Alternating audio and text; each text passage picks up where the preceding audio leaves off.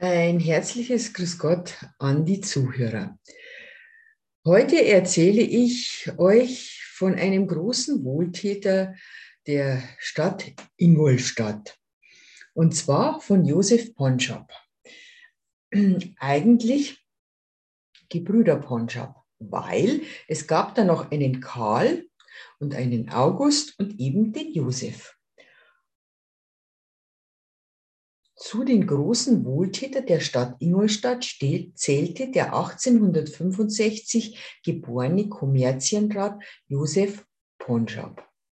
Nach Absolvierung der hiesigen Realschule erlernte er in der Brauereischule der Augsburger Franziskaner das Braugewerbe. 1891 erwarb er die Rappensberger Brauerei.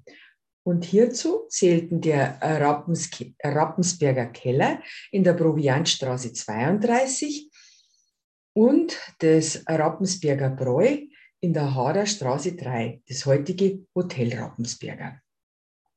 Zum äh, Rappensberger Keller in der Proviantstraße 32 möchte ich noch dazu erwähnen, das ist nach dem Krieg das provisorische Stadttheater gewesen, weil eben das alte am Rathausplatz zerstört worden ist. Diese Brauerei musste Josef Ponschab 1917 aus gesundheitlichen Gründen verkaufen. Den Erlös aus dem Verkauf der Brauerei verwendete er ausschließlich für wohltätige Zwecke. Außerdem stiftete er der Stadt das Höllbräu-Anwesen. Das Höllbräu-Anwesen, das ist vis-à-vis -vis vom neuen Rathaus, wenn man in die jetzige Josef Ponschab Straße geht.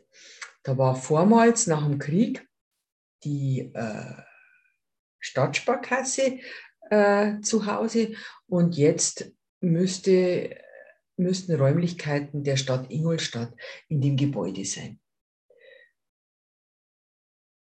Den Erlös aus diesen Höllbräu-Anwesen ließ er den Kriegshinterbliebenen des Ersten Weltkriegs zugutekommen. Durch eine über 20-jährige Mitgliedschaft beim Gemeindekollegium, heute es, wäre das der Stadtrat, und als zweiter Bürgermeister in den Jahren 1919 bis 1925 prägte er Ingolstadt in vielen Bereichen. Trotz vielseitig politischer Aufgaben verbrachte Josef Ponschab seinen Lebensabend in Bescheidenheit und zurückgezogen. Nach dem Motto Nichts für sich, alles für den Nächsten lebte der Junggeselle bis zu seinem Tod durch einen Schlaganfall im Jahre 1930.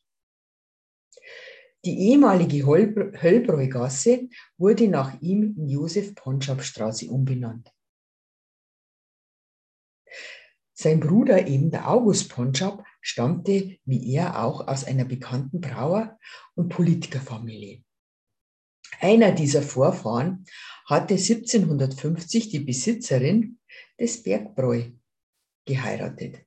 Das Bergbräu ist das heutige Mo, die Galerie. Sein Vater Georg Ponschab war ebenfalls Brauer und Wirt so wie Magistratsrat. Vorstand des Gemeindekollegiums Ingolstadt und Mitglied des Deutschen Reichstags für, Zentrums, für die Zentrumspartei. Und ab 1869 war Georg Ponschab Mitglied der Bayerischen Kammer der Abgeordneten. Die Familie Ponschab besaß die Brauerei Bräu am Berg hat es damals geheißen, also das heutige Mo. 1918 verkaufte August Bonschab eben diese Brauerei, das Bräu am Berg, an das bürgerliche Brauhaus Herrenbräu.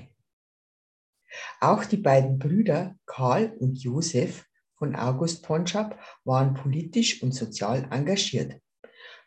Karl wirkte als Stadtrat, dessen Frau Therese war 1919 eine der ersten Frauen im Ingolstädter Stadtrat. Und eben der Josef Ponschab, wie vorher schon erwähnt, war ganze 26 Jahre im Gemeindekollegium, also im Stadtrat, im heutigen Stadtrat.